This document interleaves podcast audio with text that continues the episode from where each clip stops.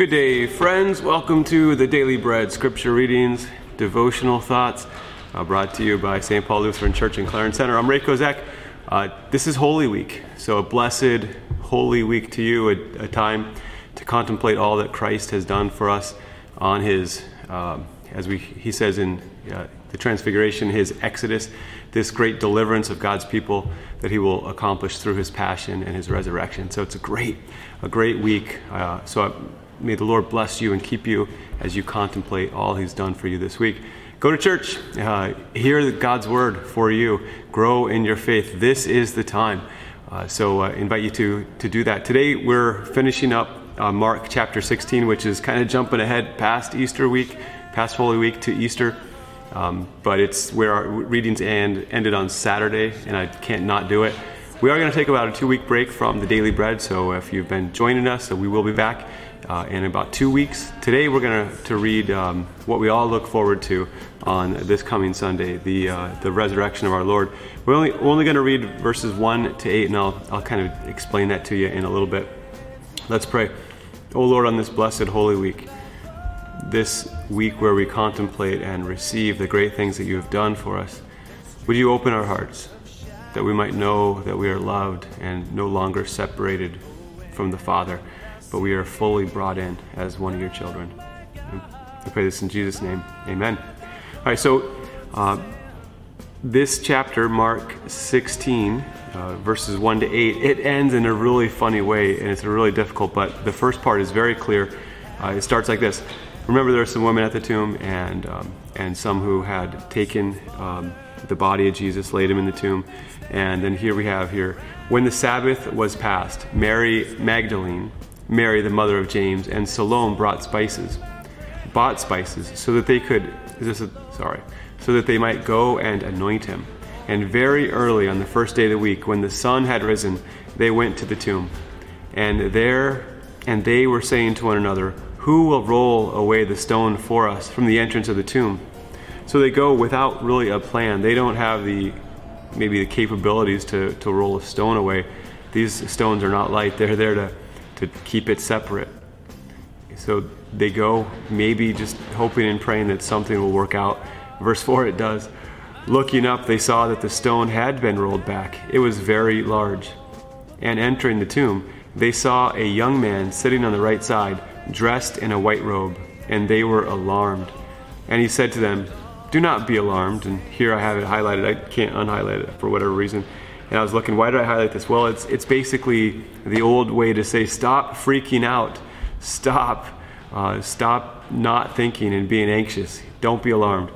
You seek Jesus of Nazareth, who was crucified. He has risen. He is not here. See the place where they laid him. So, this young man, most likely an angel, uh, we, we know from the other Gospels, this young man, this angel, uh, tells them they don't have to be freaking out yes, the body of Jesus is gone, but it's he's not his body has not been stolen and maligned. It's he is risen. And notice here it says, "You seek Jesus of Nazareth, who was crucified." I think this is a weak translation uh, from what I've read and from my little bit of Greek that I know. I think it should be. It's more like Mark is saying he is the crucified one, the one who was crucified. So interesting. He um, he he has been crucified and he remains in a crucified state. And we know this from reading the, uh, the rest of the Gospels. We recognize his, the wounds on his hands and feet and side. In Revelation chapter 4 and 5, he, he is the lion of the tribe of Judah, but John looks and sees him on the throne and he's, he's standing like a lamb having been slain. So even in heaven, he bears the mark. He is the crucified one, he is crucified forever which I believe is just God's way of showing us that He's always for us. All right, and He has risen. He is not here. See the place where they laid Him. Verse 7 But go, tell His disciples and Peter that He's going before you to Galilee. Remember, Peter was the one highlighted to to most fully tell Jesus, never to leave you, right? I'm never going to abandon you, even if everyone else does. And Jesus knew that was not the truth.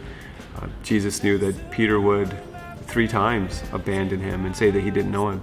So he wants to restore Peter. So he says, uh, the angel says, Go and tell his disciples, and especially Peter, that he's going before you to Galilee. There you will see him just as he told you. And interesting here, this whole go to Galilee, like Jesus does show up in Jerusalem. We know this uh, from the upper room.